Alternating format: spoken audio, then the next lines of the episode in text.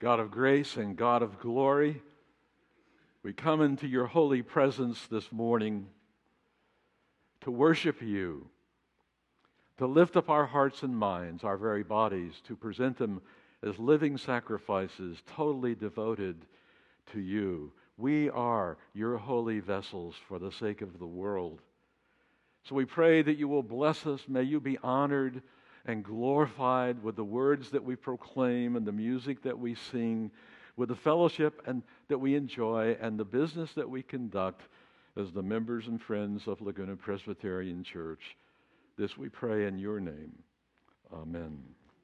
Would you join me in the responsive call to worship that you'll find on the front of the bulletin? Fools say in their hearts, There is no God. They are corrupt. They commit abominable acts. There is no one who does good.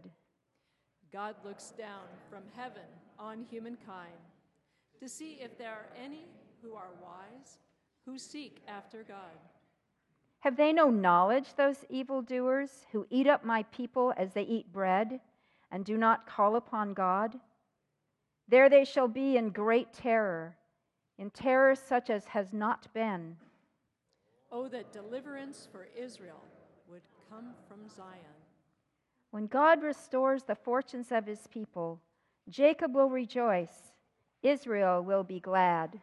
Let us stand and praise God together.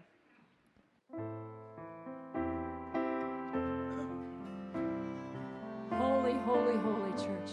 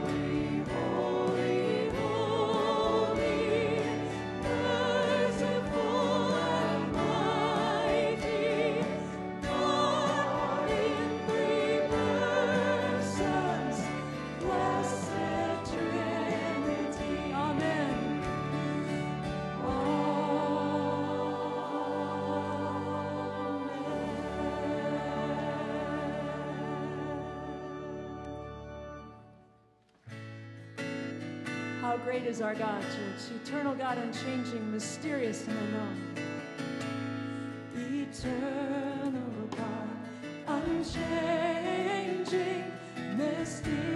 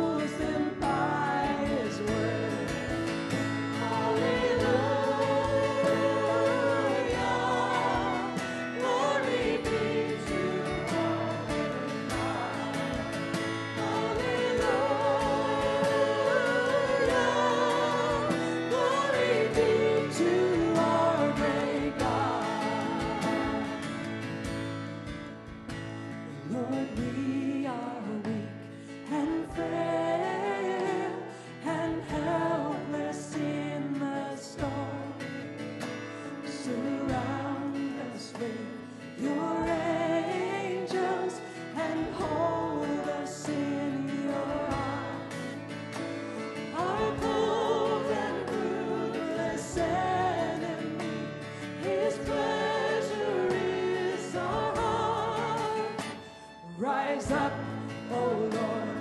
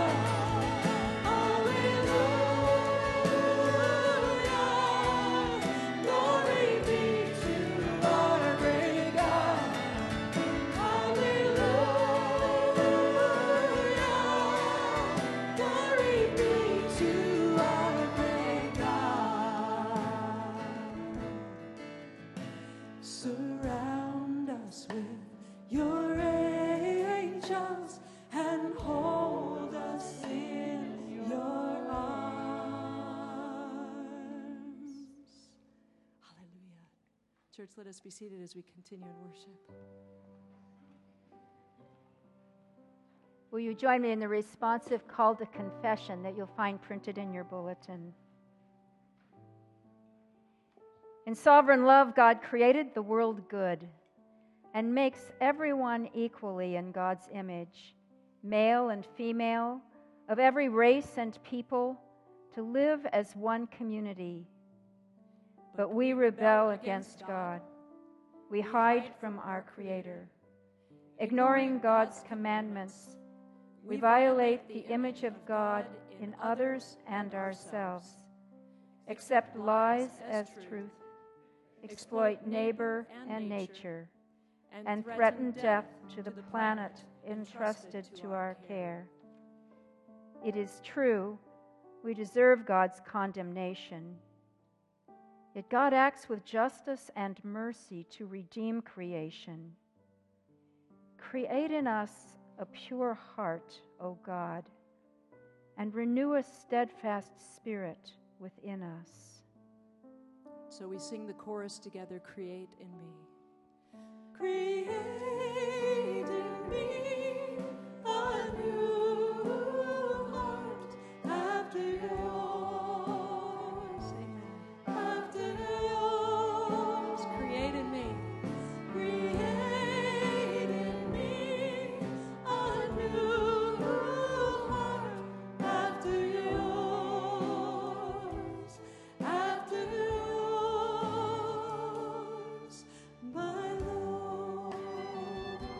sacrifice pleasing to God. We'll sing that together. The sacrifice pleasing to God is a broken spirit.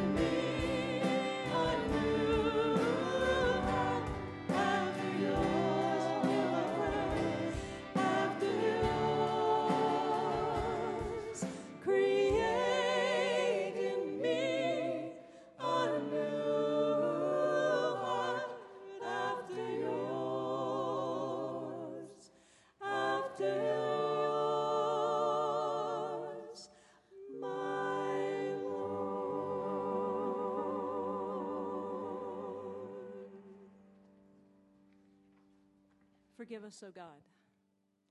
Bring us back into the fullness of our covenant with you and our covenant with one another. Hear us now in the silence.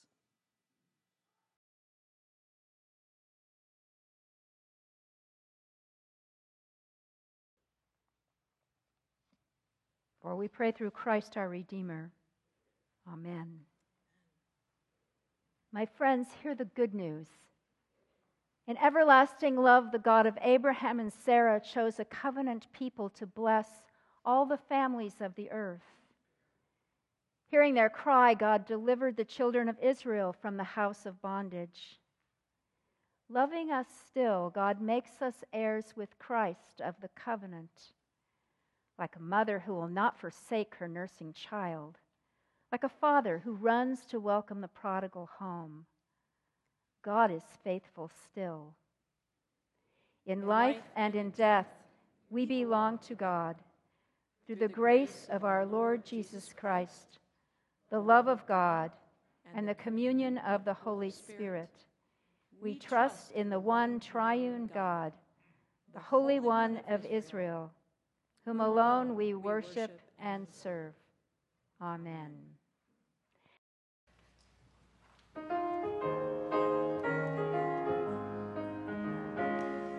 you gonna preach by the life you live? What you gonna preach?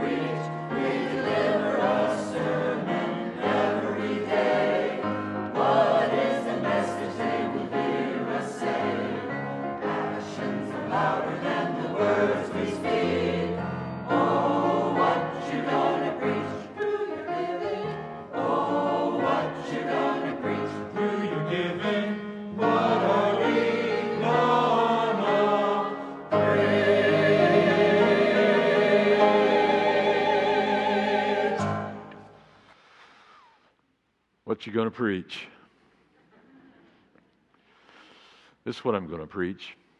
I want to preach from Daniel chapter 5. It was in 1994 that some of us were on a mission trip on our way to East Africa, and we had an overnight in, in London. And to pass a few hours away, we went to some of the museums, one in particular, the National Gallery, right in the center of London. And as I was roaming amongst the rooms of this wonderful art museum, I walked into this room and saw one of Rembrandt's paintings. And I'm a sucker for Rembrandt, as you know.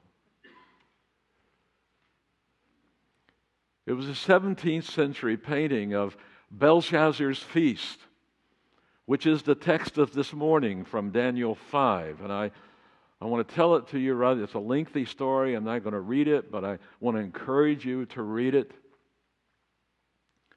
The historical context of this story is 539 BC. Daniel has been in Babylon for 50 years. He's become an old man.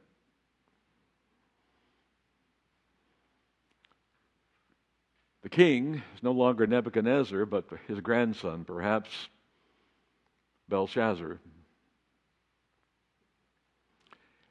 And he was a man who knew how to throw a party, but who was at the same time a very insensitive political leader who was, had a major disconnect with what was going on in the world around him.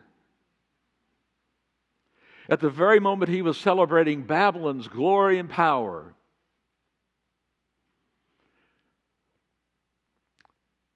He was totally insensitive to the fact that another empire was on the rise, that in fact the Persian ruler, Cyrus the Great, was at the city gates of Babylon.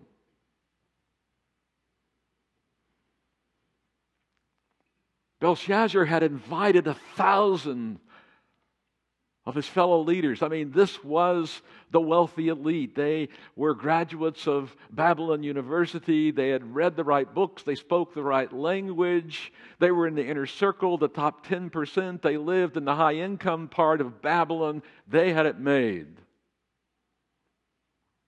And all of them together, I suspect, were insensitive spiritually to what was going on in the world. Belshazzar had done everything he could do to prepare for this festival. He had sent his wine stewards down into the wine cellar and surveyed all the best wines that he had accumulated. When you got the best red and the best white, you got the best band and the best people. You've gathered a thousand people in the east room of the White House. You're ready for the party. And in front of them all, Belshazzar the king was drinking this wine and encouraging everyone to drink it. And he said, Hey, we can do better than this. Let's bring in our best vessels to drink the wine from. We got gourmet food of Babylon. Let's bring in the best vessels. Oh, by the way, remember 587 BC. My father, Nebuchadnezzar, conquered Jerusalem, burned down the temple, but before he did, he gathered all the gold and silver vessels that had been used in the worship of God, vessels that had been devoted to the worship of God. And he brought them back to Babylon and put them in his storage. And so they brought out all the gold and silver and all of that, and together they were having one hell of a party drinking from the holy vessels of the house of God. Insensitive, really.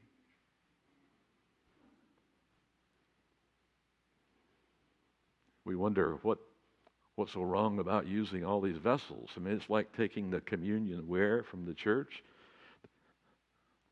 the chalice, the the plates on which the bread is, the the wood, the stone, the everything that is associated with this building. You, you bring symbolic parts of it and you wonder, well, what's so special about that? Let's just decommission it and use it.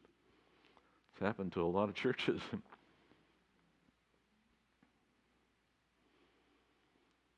when the party was really going good, suddenly something captured Belshazzar's vision.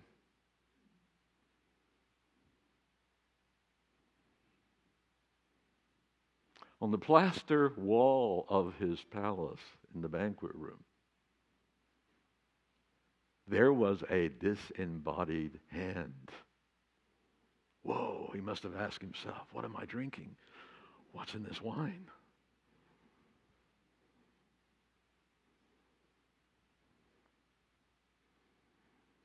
And he realized that there, there was something being written on the wall of his palace room. And it looked like Aramaic, and it's supposed to read from right to left, but he couldn't read it right to left. It had all the consonants there, but it looked scrambled to him, and his visceral response in his body to this hand that was writing on the wall. Perhaps he thought he was going mad, like his father Nebuchadnezzar had gone mad. And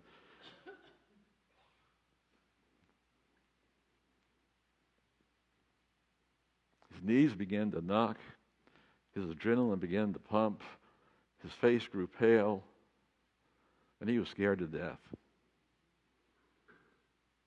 as to what this might mean called all of his wise men and enchanters and dream interpreters in. They couldn't, they couldn't make anything of it.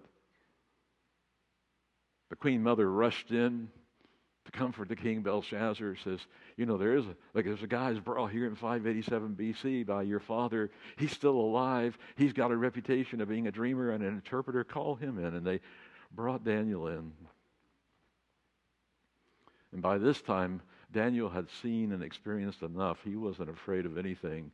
He probably figured he's going to die pretty soon anyway. And so he simply told him his father's story of how he lost his humanity because of the sin of pride. He lifted his heart up and proclaimed his own self sufficiency and the glory and the power of Babylon and of his reign not realizing that within a few years he'd be dead like all other mortals. He thought he was God, the greatest man on the face of the earth.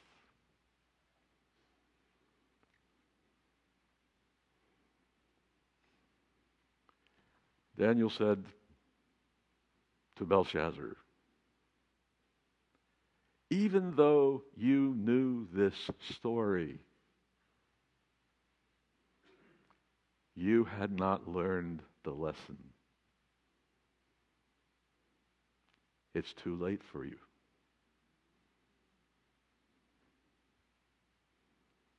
That's enough to make your knees knock, isn't it? Let me tell you what's written on the wall. It's written not right to left, it's written in columns up and down. It looks scrambled, but this is what it says. There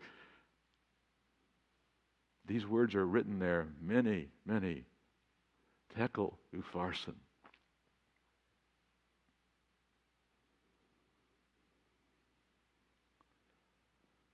And what it means is that the days of your kingdom are numbered. And the kingdom is taken away from you. What it means is, is that you've been weighed in the scales and found wanting. What it means is that your kingdom is divided and given to the Medes and the Persians. And that very night, you know what happened? That very night, 539 BC, Cyrus and his army snuck into the city while the party was going on and captured it with almost totally without any kind of battle. They went into the throne room. They removed the king from the throne and they killed him. And he died that very night. And it was the end of the Babylonian Empire, the beginning of the Persian.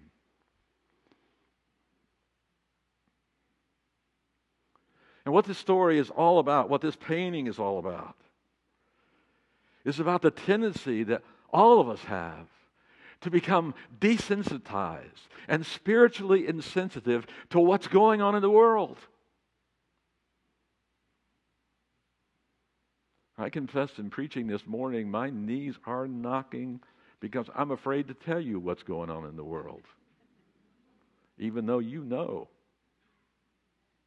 what's going on in the world. Jesus, when he arrived in Jerusalem, at the beginning of the last week of his life, he stood outside of Jerusalem on the Mount of Olives and he wept over Jerusalem because it did not know the day of its visitation.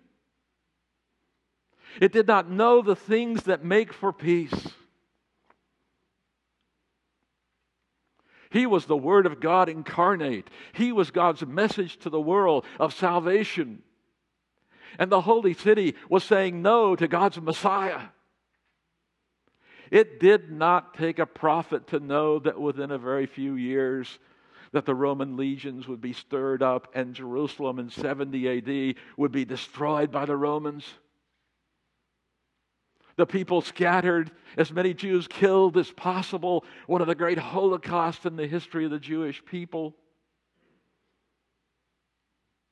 And it grieved Jesus. And throughout his ministry, he proclaimed, The kingdom of heaven is at hand. Repent and believe the good news. It was his way of saying, Wake up. You know, a few years ago, PBS did a special on Sigmund Freud and C.S. Lewis. It presented Sigmund Freud, the father of modern psychiatry, as one who taught that the, the central issue of the human condition is for us to grow up and accept the fact that this life is all there is. You live and die, you return to the dust, and that's it. You got to grow up and accept that if you're going to be human. And C.S. Lewis, the Oxford Don of, of literature, he said the issue is not about growing up. The issue is about waking up. become spiritually sensitized to who God is and where God is at work in the world and what's happening in this messed up, meltdown world in which we live. Wake up. The young lawyer came to Jesus, Luke 10. And he asked Jesus, What must I do to inherit eternal life? Who of us does not want eternal life? What do I have to do? What do I have to believe? Get my soul saved and everything will be fine. Jesus said, Well, what does the law say? And the lawyer answered, The law says, Love God with the totality of your being and your neighbor as yourself. Jesus said, You've got it right. You're almost in the kingdom. Do this and you will live. And then seeking to justify himself, not wanting to be too much in agreement with Jesus, he asked, Well, wait a minute, um, who's my neighbor? And rather than outright answering, Jesus told him a parable that we call the parable of the Good Samaritan about the guys going down from Jerusalem to Jericho, religious functionaries who discovered a guy laying in the ditch who had been left behind, who had not been included who had been left for dead and being so insensitive that they refused to stop and do anything about it, even check and see if the man was alive. They walked on by, spiritually insensitive, not awake to what's going on.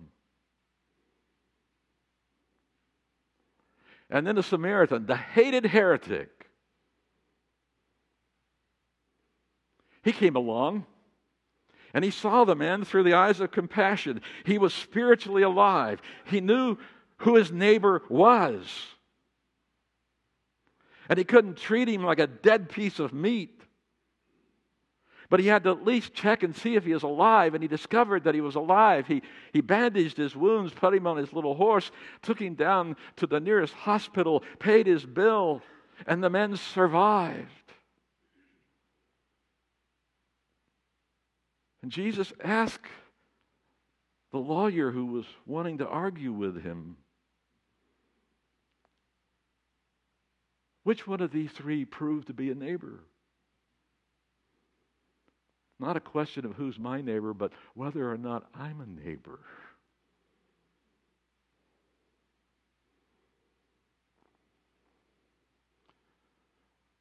The lawyer knew the answer. It was the guy who showed compassion, who was spiritually alert, who knew what was going on, who responded, who showed mercy. And Jesus said, Go and do likewise.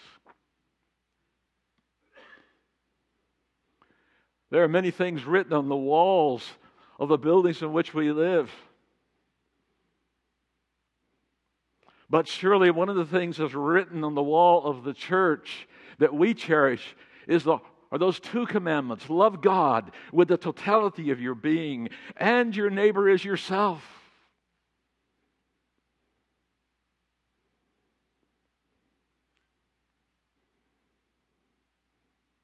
Jesus' job was to wake people up to that reality, to cause them to question their lives, to see others, to begin to understand what their responsibility was to their neighbor simply because they were children of God.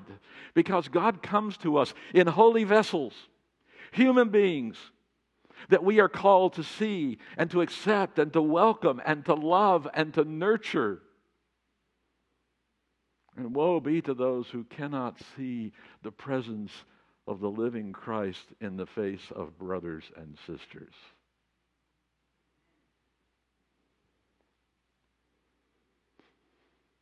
There are a lot of writings on the wall. Sometimes, you know, it takes an election to open our eyes to see the writing on the wall. And I want to risk something this morning. Plead that you'll have mercy on your pastor. Some of the writing that I see is that we are a deeply divided nation between red and blue states. and we're all angry with one another. But one of the things we need to see is that there are a multitude, a million of people out there in the middle part of the country, in Appalachia, and in the Rust Belt of this country, who feel like they've been totally left behind. Without work, with an economy that doesn't work, who are in deep need. And they're angry as hell and not going to take it anymore. We need to see those folks. They're our neighbors.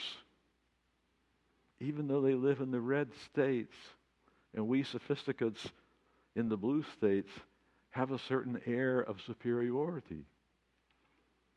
You've heard this before.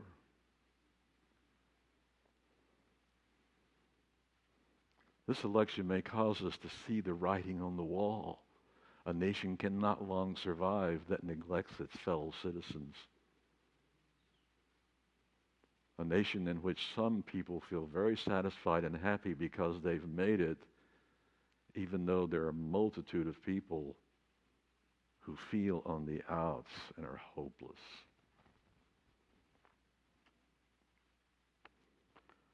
There's also a writing on the wall about our national racism.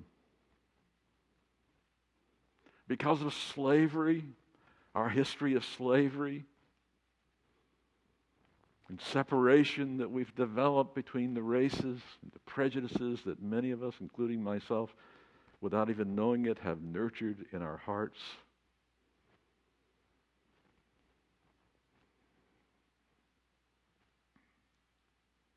One of the writings on the wall, I think, is that if we do not see Black Lives Matter, we will never understand that all lives matter. And we need to wake up to that. There's this big X word, xenophobia, that's written on the wall. And we're, we're scared to death of people who might be our neighbors, who maybe are here illegally. We fear the stranger. And we're about to do everything we can do to build walls to keep them out. People who want nothing more than to be alive and to be secure. Let me tell you, I think what is also written up there on the wall is this reminder that every wall you built will have a writing upon it as a reminder of a question Who's your neighbor? Are you the neighbor? We can't escape it. It's the word of the Lord, and it's what we need to hear, as painful as it may be. There's another word on the wall it's truthiness.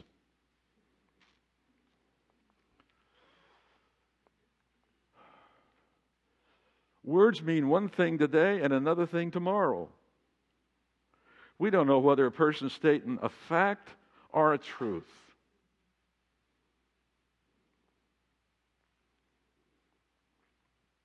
And we engage in it ourselves. I've engaged in it.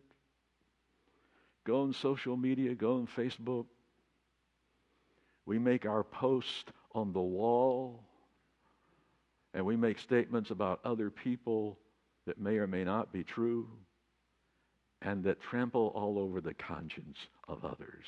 Folks, the writing on the wall says if we don't stop, we're going to continue the alienation and the deep anger that's at the heart of this nation at this time.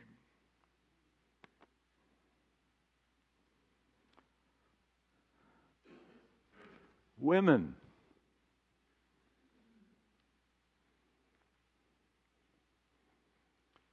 We've never had such open discussion about sexual abuse, sexual harassment, men having the right, because of their power, to do and say whatever they want to say in regard to women.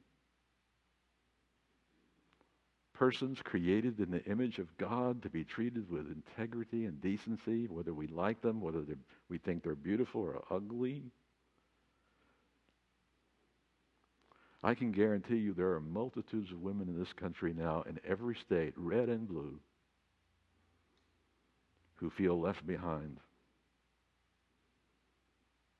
and used.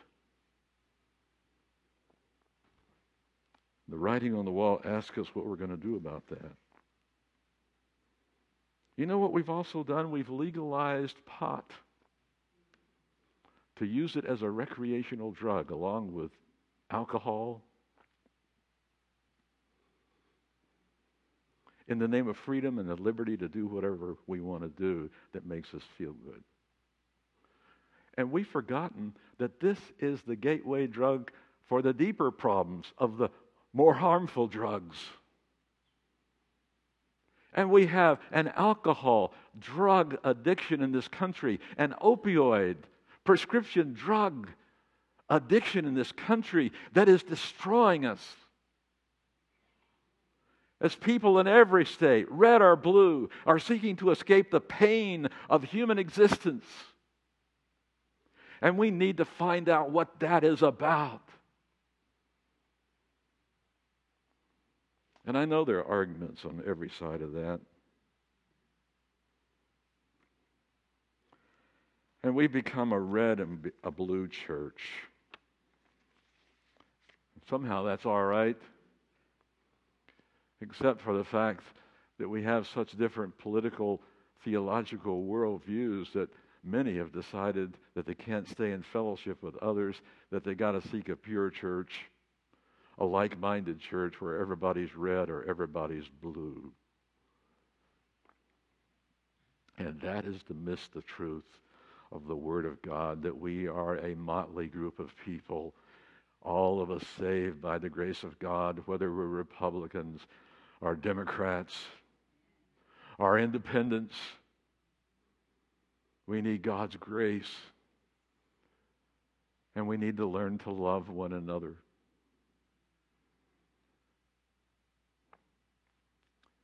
And to give to one another because we have received so abundantly from God.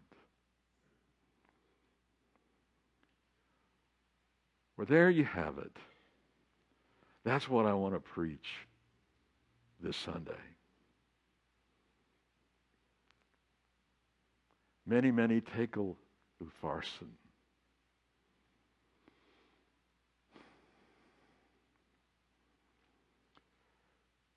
Kingdoms taken away from you. You've been weighed in the balance and found wanting. Your kingdom is divided and given to someone else. That's the destiny of kingdoms that continue to live in spiritual blindness and the abuse of power.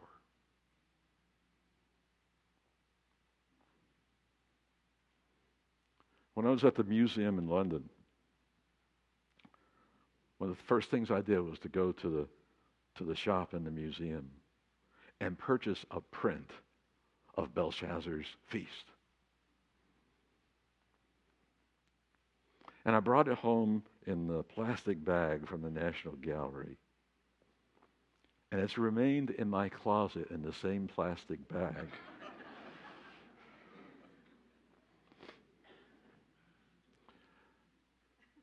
I got it out this last week and I thought to myself, why?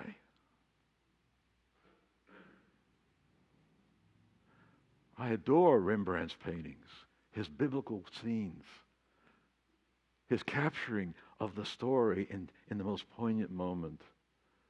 I thought to myself, the reason that's not hanging is that I'm not sure I could stand to look at it every day. Because it reminds me of something about me and the need of my people. One of the most horrible images one could have is of the final judgment of God, of being weighed in the balances and found wanting. And rather than going to heaven in eternal life, ending up in hell.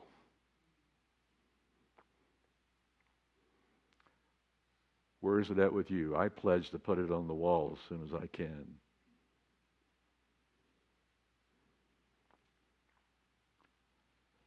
You may not like some of the things I said this morning, and that's okay. But I hope you'll listen. I want to listen to you. We are one people of God, children of God, called to love one another. And I love you. I'm so grateful for your faithfulness. And I'm preaching this morning out of my heart, not just to this congregation, but I'm preaching to the nation, to the world. Wake up. In the name of the Father, and of the Son, and of the Holy Spirit. Amen.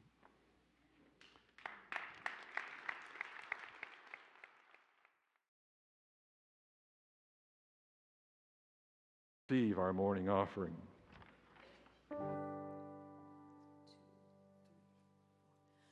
Crucified, laid behind the stone,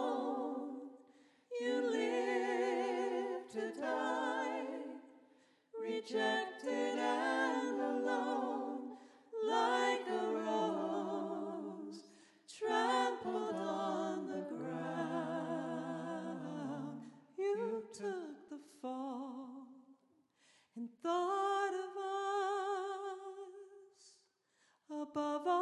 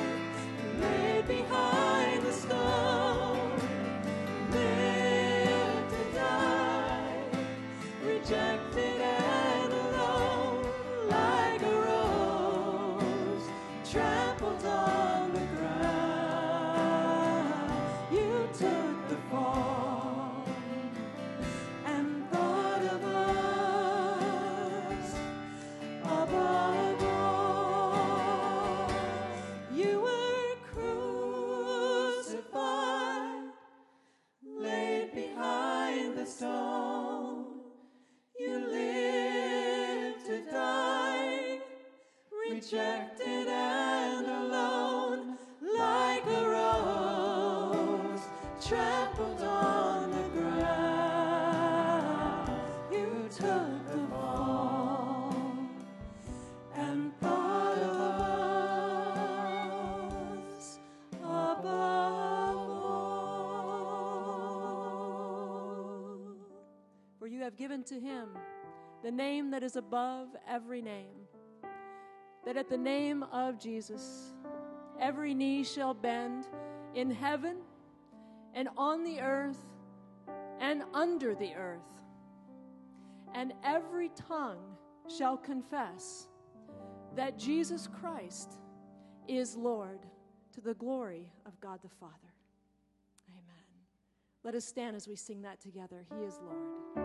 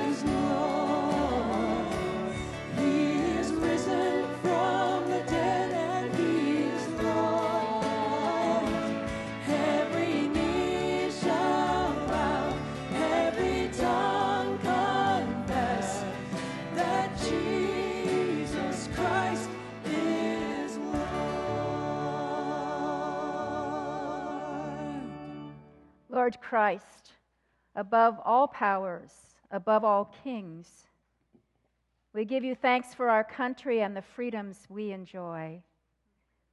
After this week's election, some of us are caught up in anger or fears, others in celebration. We have found ourselves to be more divided than we realized, more racist, more xenophobic, more abusive of power. Lord, have mercy. Show us a way to live together as one people. Grant us awareness of each other's hopes and fears, even across our great divides. Open us to each other's needs. Let us see your face, not only in those who agree with us, but also in those who don't.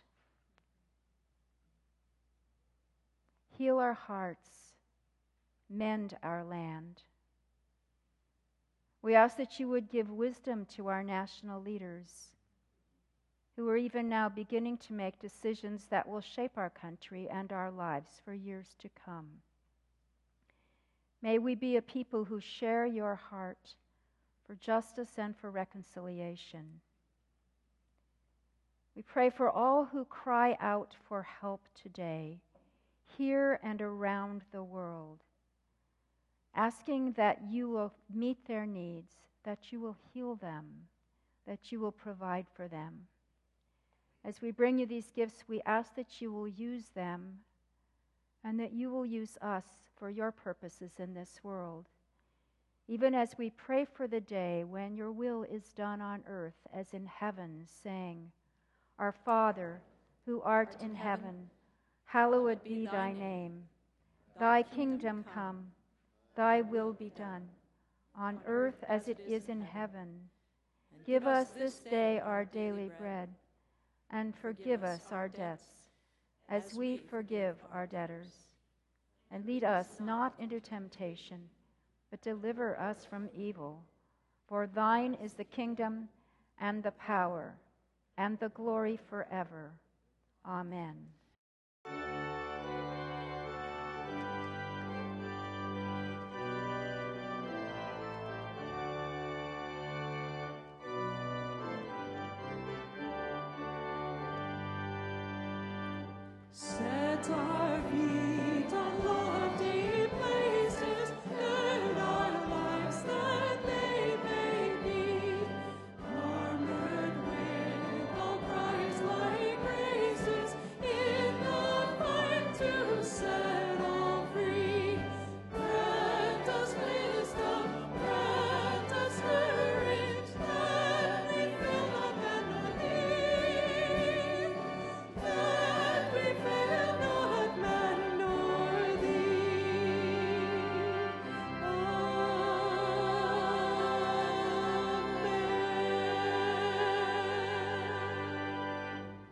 God so loved the world that he gave his only Son, so that whoever believes in him should not perish but have eternal life. Receive the mind of Christ. Go forth from here with eyes and ears and hearts opened to the truth of the gospel of God. In life and in death, we belong to God. Through the grace of our Lord Jesus Christ, the love of God the Father, and the communion of the Holy Spirit. Amen.